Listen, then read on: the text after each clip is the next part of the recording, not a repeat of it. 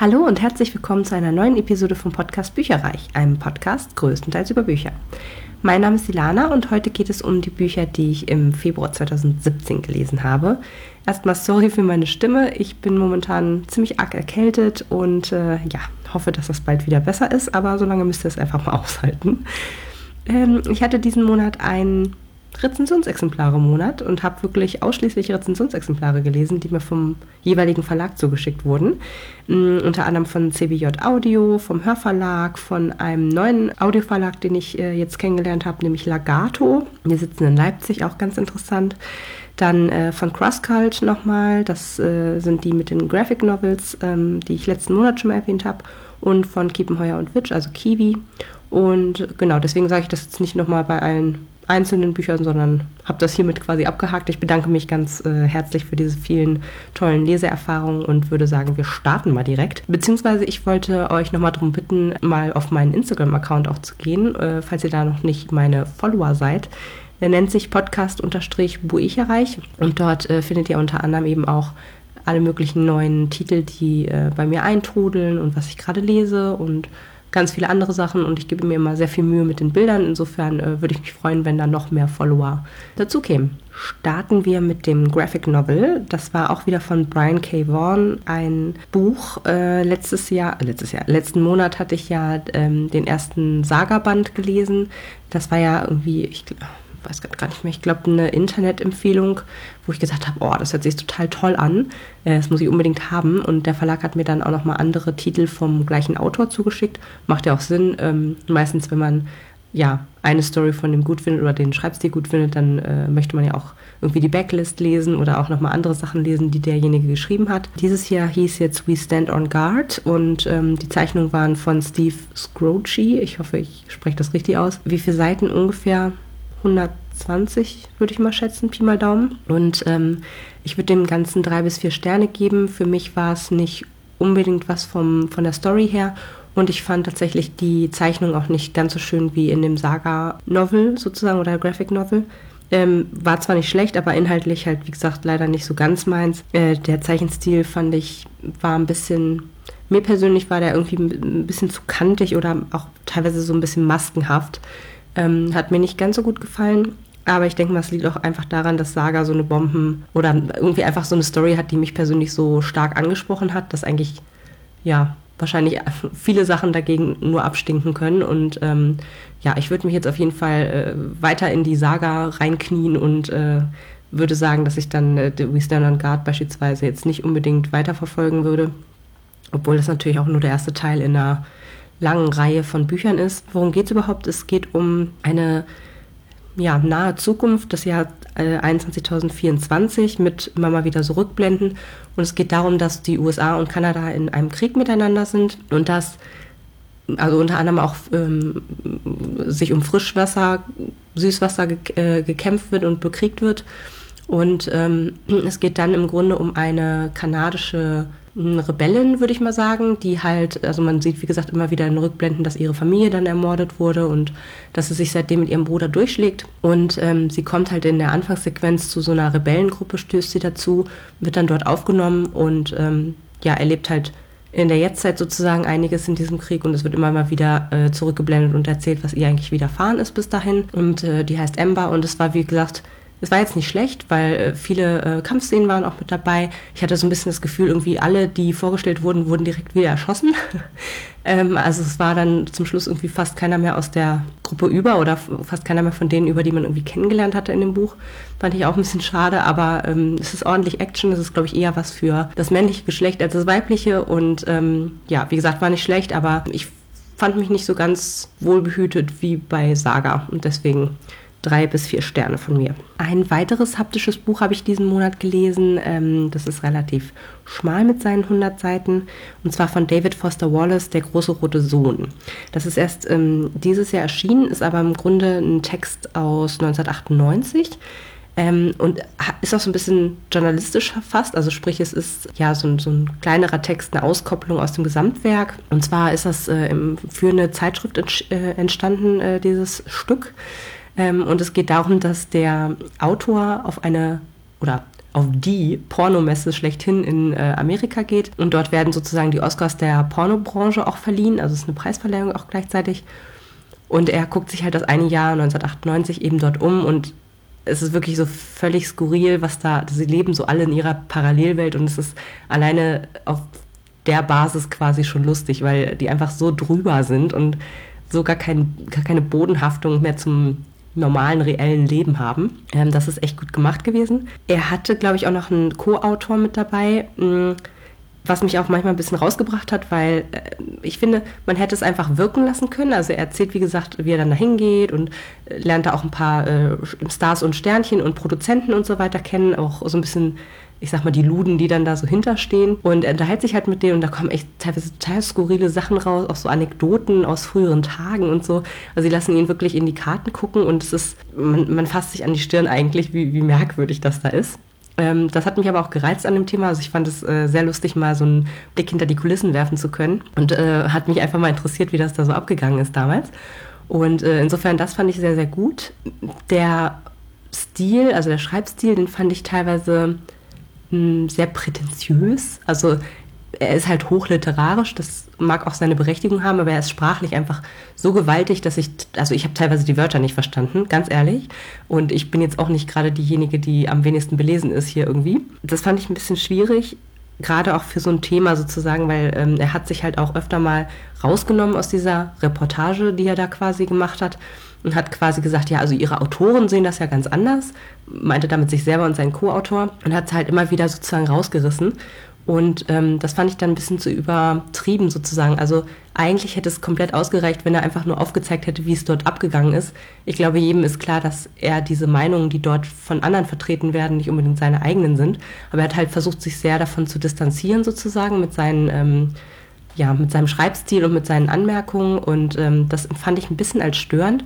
Er macht auch sehr, sehr viele, äh, wie heißt das, Fußnoten, die dann teilweise von dem Text her über Seiten lang äh, gehen ich glaube, wenn ich echt ein größeres Buch von ihm lesen würde, dann würde ich wahnsinnig werden, weil man ständig eben auch auf die Fußnoten acht geben muss und dann muss man wieder zurück in den eigentlichen Text. Das macht er wohl auch in seinen Romanen so, habe ich äh, bei Wikipedia gesehen. Äh, ich habe auch dort gelesen, dass halt seine Texte, weil sie sprachlich eben so gewaltig sind, möchte ich mal sagen, ähm, sind sie halt super schwer zu übersetzen und das könnte auch mit einem Grund gewesen sein, warum das eben jetzt ja im Grunde dieses Jahr erst erschienen ist, obwohl der Text schon von 1998 ist.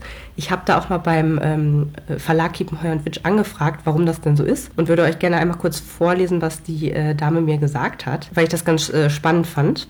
Und zwar sagte sie, ähm, der kleine Text Der große rote Sohn ist ja auch in den USA eher ein Geheimtipp. Wir wurden immer wieder darauf angesprochen, ihn auch auf Deutsch zu veröffentlichen und haben uns irgendwann dazu entschlossen. Neben seinen Großwerken wollen wir mit dieser kleinen, preiswerten David Foster Wallace Auskopplung Ebenso auch mit Dies hier ist Wasser und Planet Trillaphon versuchen, ähm, David Foster Wallace einer jungen Leserschaft näher zu bringen. Also das quasi zum Hintergrund, warum das 20 Jahre später sozusagen äh, erst erschienen ist. Ich glaube, es ist relativ zeitlos. Also man hat es nicht unbedingt gemerkt, so, oh, das ist 1998. Also hätte er es nicht relativ häufig erwähnt, äh, welches Jahr es ist, hätte man das jetzt nicht wahnsinnig äh, gemerkt. Und ich glaube, es geht auch heute noch so ab dort. Genau, also ich fand es okay, ich würde ihm drei bis vier Sterne geben. Für alle, die mal so einen Blick irgendwie hinter die Kulissen werfen wollen und sich da auch nicht zu schade sind, sozusagen auch mal ein bisschen was Literarisches drüber zu lesen, äh, für dieses absoluten Tipp. Äh, für alle, die so ein bisschen, die auch dieses Skurrile vielleicht ganz witzig finden und das äh, gerade auch in Richtung Pornoindustrie, denen würde ich auf jeden Fall auch noch einen ähm, Film empfehlen und zwar heißt der Strawberry Bubblegums und den habe ich letztes Jahr, glaube ich, ähm, genau gesehen. Da ist er äh, erst ausgestrahlt worden im Kino und das ist so ein kleiner Independent-Film, äh, wo es darum geht, dass ein Teenager-Mädchen erfährt, dass sie bei einem Gangbang entstanden ist und dass ihre Mutter früher Pornodarstellerin war und dann versucht sie halt ihren Vater zu finden und reist halt mit einem dieser Darsteller quasi äh, durch die Gegend und versucht eben diese Pornodarsteller von, spät, von früher quasi zu finden, die möglicherweise ihr Vater sein könnten. Und die arbeiten halt teilweise immer noch in der Pornoindustrie und dementsprechend kriegt man eben diverse Einblicke ähm, ja, in die deutsche Pornoindustrie und die unterscheidet sich jetzt so wie ich das von dem Lesen äh, mitbekommen habe, nicht unbedingt viel von der amerikanischen. Und äh, das war auch ein sehr lustiger Film, also sehr skurril, sehr lustig und auch sehr gefühlvoll. Ähm, also für alle, die der große rote Sohn auch sehr gerne mögen, können sich vielleicht Strawberry Bubblegums auch nochmal anschauen. Kommen wir zu den Hörbüchern. Als nächstes habe ich von Owen Shears I Saw a Man gehört. äh, siebeneinhalb Stunden lang, gesprochen von David Striso. Den habe ich neulich erst gesehen in der Verfilmung von Ich bin dann mal weg, diesem äh, Buch von Harpe Kerkeling, wo er auf dem Jakobspfad äh, wandelt. Und ich würde dem Ganzen vier Sterne geben. Ich fand es sehr gut. Worum geht's? Ein Mann betritt die Wohnung seiner Nachbarn in deren Abwesenheit sozusagen. Also er glaubt, es ist keiner zu Hause und er betritt die Wohnung auf, in der Suche, auf der Suche nach einem Schraubenzieher. Und was dann quasi, was er dann dort sieht, beziehungsweise was dann dort passiert, ähm, ändert einfach die Leben aller Beteiligten, also von dieser Nachbarsfamilie und auch seins, grundlegend für immer. Und ähm, es ist ein psychologischer Thriller, das heißt, es ist jetzt nicht so, dass irgendwie jeder ständig in Lebensgefahr schwebt, es ist eher was sehr Leises äh, von, von, der, von der Art und Weise her. Es hat mir aber sehr, sehr gut gefallen. Es war super geschrieben, formuliert. Man kriegt quasi, oder die Spannung, was sozusagen in diesem Haus passiert, denn wird immer wieder unterbrochen durch Rückblenden. Zum einen wird erzählt die äh, Geschichte von dem Mann, der eben in dieses Haus reingeht, ähm, der seine Frau äh, bei einem Unfall verloren hat wie die sich kennengelernt haben, was das so für äh, Menschen waren, wie sie umgekommen ist. Es wird auch der, ja im Grunde der Mörder sozusagen von äh, der Frau auch nochmal genauer beleuchtet und seine Familiensituation gezeigt und auch die Nachbarsfamilie wird nochmal in Rückblenden immer mal wieder eingeflochten. Ähm, auch so die Beziehung zwischen dem Mann und der Nachbarfamilie, weil die relativ eng war, sonst wäre da, glaube ich, auch nicht reingegangen in das Haus. Also die kennen sich sehr gut. Das wird alles sozusagen in Rückblenden beleuchtet. Das heißt, man muss sich immer wieder gedulden ähm, und möchte ganz gerne wissen, was denn da jetzt nun, was er denn da jetzt nun krasses sieht. So muss ich, wie gesagt, da aber äh, ja das ein oder andere Mal gedulden, bevor es weitergeht. Und das fand ich sehr ähm, spannend, auch wenn es jetzt nicht ein äh, Spannung ist sozusagen. Aber ich mag das sehr gerne, ähm, einfach mal so ein bisschen ruhiger und wo man halt sich wirklich auch Zeit nehmen kann, um die Charaktere genauer kennenzulernen.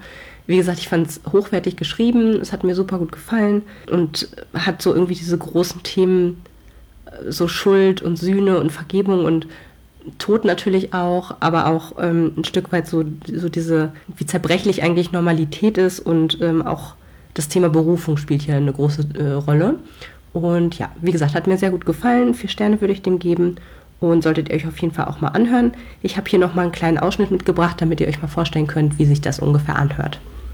Der Vorfall, der ihre aller Leben veränderte, ereignete sich an einem Samstagnachmittag im Juni, kurz nachdem Michael Turner in der Annahme, es sei niemand da, das Haus der Nelsons durch die Hintertür betreten hatte.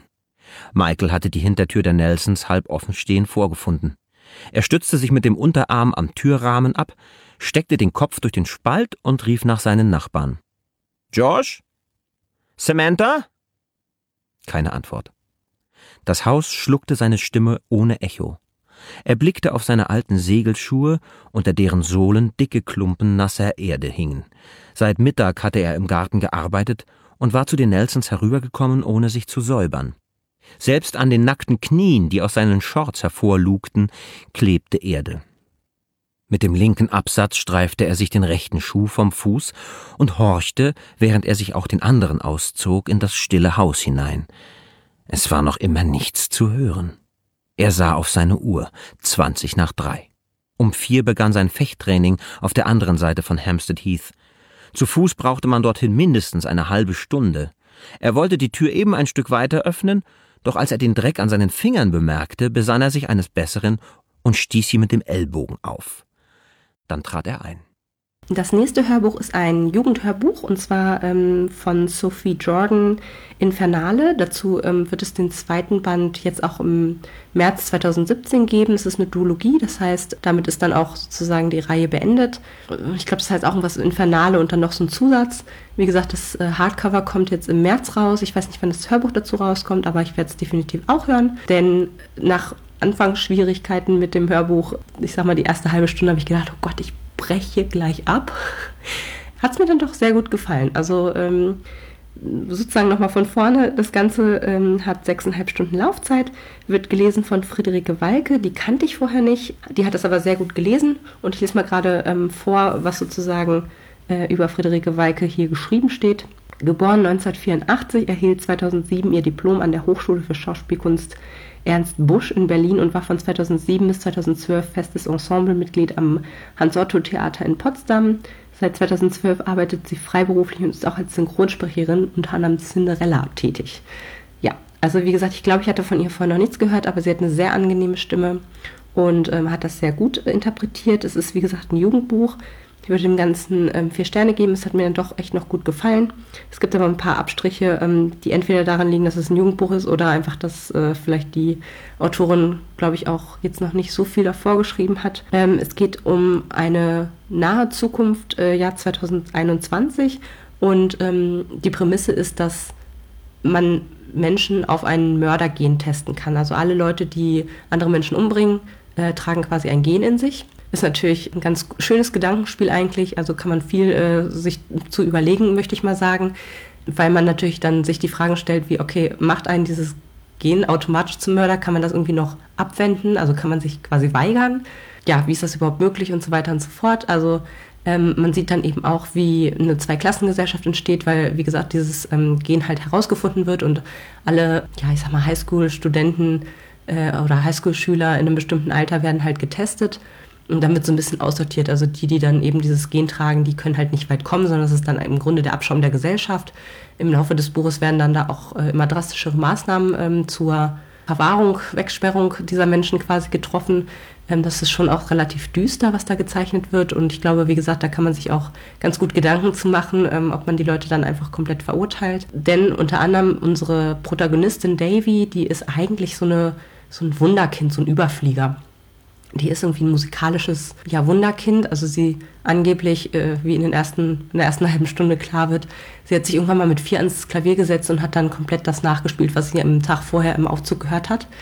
Äh, an sowas glaube ich ja ehrlich gesagt immer nicht. Also sie wurde halt zu Anfang so super perfekt geschildert und ich dachte nur, das ist so ein, so ein Charakter, wo ich, das ist mir auch eigentlich egal dann, was mit ihr passiert, weil das finde ich einfach nur ätzend, wenn jemand so dermaßen perfekt ist, dass ihm gleich hier Engel aus dem Popo fliegen. Also fand ich erstmal ein bisschen schwierig, aber es wurde dann schnell ähm, nicht mehr ganz so heile und perfekt, denn bei Davy wird dieses Murder-Gain ähm, positiv getestet und ihre ganze Welt bricht eigentlich wie ein Kartenhaus in sich zusammen. Also von den reichen Eltern über den perfekten Freund, äh, die beste Freundin und ihre Musikkarriere äh, ist, glaube ich, alles innerhalb von einer Woche in die Brüche gegangen. Ähm, sie kommt dann in so eine Sonderklasse, wo es auch ganz schön hart abgeht, ähm, wo eben nur die Schüler sind mit diesem Mördergehen und wo eigentlich auf Bildung auch gar keinen Wert mehr gelegt wird. Und sie muss sich dann da irgendwie versuchen zu behaupten, was ein kleiner Kritikpunkt ist. Ich fand, die Eltern sind dann relativ schnell irgendwie von der Bildfläche verschwunden. Das ist bei Jugendbüchern ja häufig so.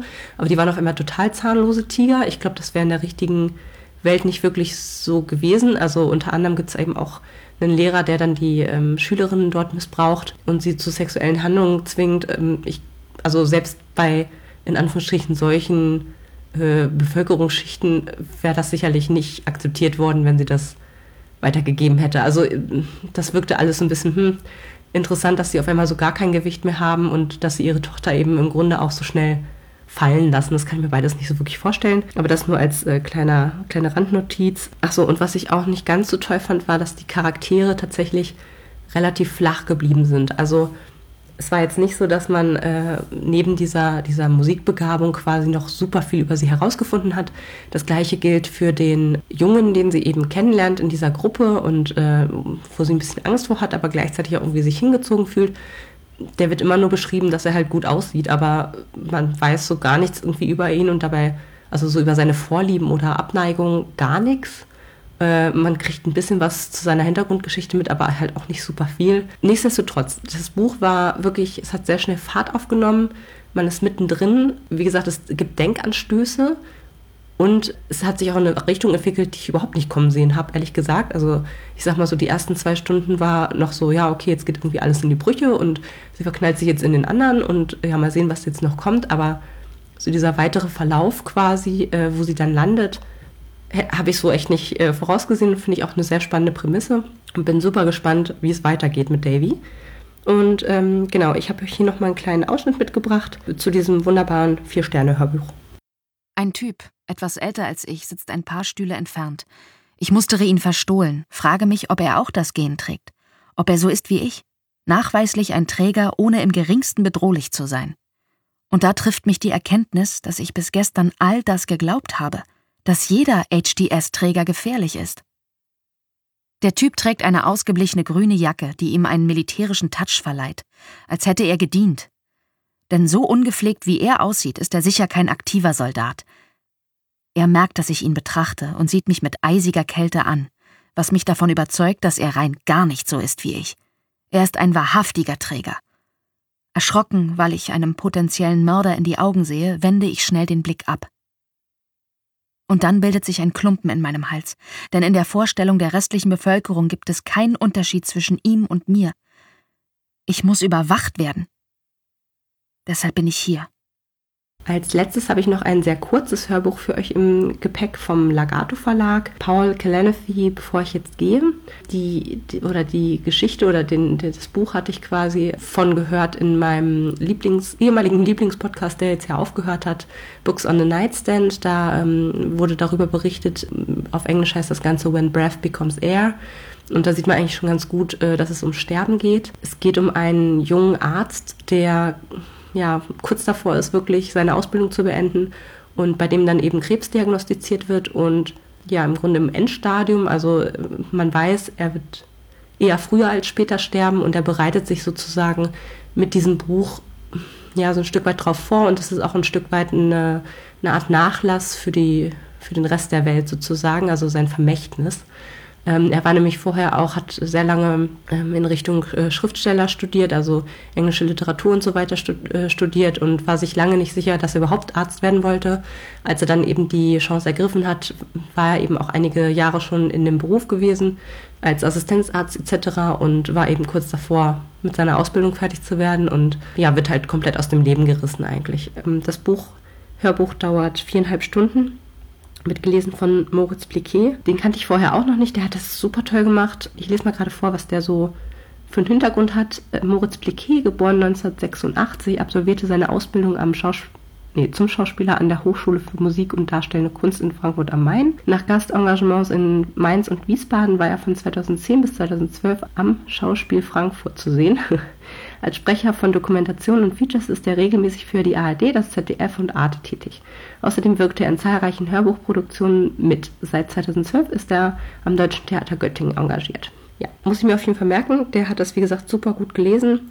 Ganz ruhige, ähm, klare Aussprache. Top, passt äh, gut zum Buch. Das Buch selber ähm, hat mich auch sehr mitgenommen. Also gerade Leute, die vielleicht auch mal oder die sich allgemein fürs Thema Medizin interessieren, für die ist das sicherlich auch nochmal auf einer anderen Ebene spannend. Nämlich, ähm, da wird wirklich auch sein, seine Laufbahn so ein bisschen erzählt, also was er für Patienten teilweise hatte, die irgendwie im, im Gedächtnis geblieben sind und ähm, wieso der Ablauf ist in Amerika, bis man eben Arzt wird. Das ist hier sicherlich auch nicht so viel anders. Genau. Und das fand ich teilweise ein bisschen abschreckend. Ich habe es nicht so mit Blut und ja, Arzt wollte ich auch nie werden, aber ähm, war trotzdem äh, interessanter ähm, Blick hinter die Kulissen sozusagen von dieser Ausbildung mm, und auch ganz schön krass, was die so an ja, Wochenstunden und eigentlich auch Verantwortung schon so auf ihren Schultern lasten haben, schon so früh. Hut ab. Genau, aber ich fand auch wirklich, er hat super einfühlsam geschrieben. Er hat halt immer wieder Situationen geschildert, wo er einfach den Patienten auf menschlicher Augenhöhe begegnet ist. Und das ist halt auch die Aussage seines Buches meiner Meinung nach, dass man eben ähm, mit allen Leuten eigentlich so sprechen sollte, wie wenn es die besten Freunde mehr oder weniger sind. Also, ähm, dass man sich Zeit für den Menschen hinter der Akte einfach nimmt. Und ja, das hat er bis zum letzten Atemzug so äh, gemacht und wurde auch selber von den besten Ärzten ähm, oder die besten Ärzte, die er gekannt hat, waren die, die sich eben so um ihn auch gekümmert haben. Also unabhängig davon, wie, wie erfahren oder ähnliches sie sind, äh, ist das einfach das, was es was quasi äh, eine gute Behandlung für ihn ausmacht. Ja, und er, ähm, da gibt es irgendwie ein Vorwort von dem einen Arzt noch mit dabei, dann eben der Großteil ist dann äh, aus seiner Sicht geschildert und dann gibt es nochmal so ein Nachwort, das ist nicht wirklich, aber seine Frau ähm, nimmt dann quasi dieses leider nicht ganz fertiggestellte Manuskript, denn er ist, während eben äh, er das geschrieben hat, gestorben. Und sie hat dann eben nochmal so ein, ich sag mal, halbe Stündchen, 20 Minuten nochmal die Fäden verknüpft und hat erzählt, wie es dann im Grunde zu Ende gegangen ist mit ihm und ja, wie sich das alles weiterentwickelt hat. Und es macht einen sehr nachdenklich, aber es ist auch eine kleine Perle eigentlich. Also ein schönes Buch, ja, wenn man einfach mal so ein bisschen über diese Dinge nachdenken möchte und einfach mal innehalten möchte. Und da habe ich auch einen kleinen Ausschnitt aus dem Hörbuch für euch, damit ihr euch mal vorstellen könnt, wie das ungefähr klingt. Die Diagnose war eindeutig. Die Lunge war von unzähligen mattschwarzen Tumoren durchzogen, die Wirbelsäule deformiert, ein Leberlappen wie ausradiert. Krebs, der weit gestreut hatte. Ich war Assistenzarzt in der Neurochirurgie und hatte gerade das letzte Jahr meiner Facharztausbildung angetreten. In den vergangenen sechs Jahren hatte ich eine Menge solcher Scans begutachtet, in der vagen Hoffnung, dass dem Patienten irgendwie geholfen werden könnte. Aber dieser Scan war anders. Es war mein eigener. Diesmal stand ich nicht im weißen Kittel und mit Handschuhen in der Radiologie. Ich trug ein Patientenhemd, war an eine Infusion angeschlossen und benutzte den Laptop, den die Schwester mir überlassen hatte. Meine Frau Lucy, sie ist Internistin, saß neben mir. Noch einmal ging ich die Aufnahmen durch. Lunge, Knochen, Leber. Ich scrollte von oben nach unten, von links nach rechts, dann wieder vor und zurück, genau wie ich es gelernt hatte, als könnte ich etwas entdecken, das die Diagnose verändern würde. Wir lagen zusammen auf dem Klinikbett. Lucy fragte ruhig, als würde sie es ablesen. Meinst du, es besteht eine Möglichkeit, dass es etwas anderes ist? Nein, sagte ich. Das war mein Lesemonat Februar 2017. Ich hoffe, wir hören uns spätestens nächsten Monat wieder. Bis dann, eure Ilana. Informationen zu allen Büchern, über die ich heute gesprochen habe, findet ihr auf meiner Website www.bücherreich.net mit UE. Ihr könnt dort oder auf Facebook unter www.facebook.de slash podcastbuicherreich in einem Wort durch mit mir in Kontakt treten. Meine E-Mail-Adresse lautet buicherreich at gmail.com.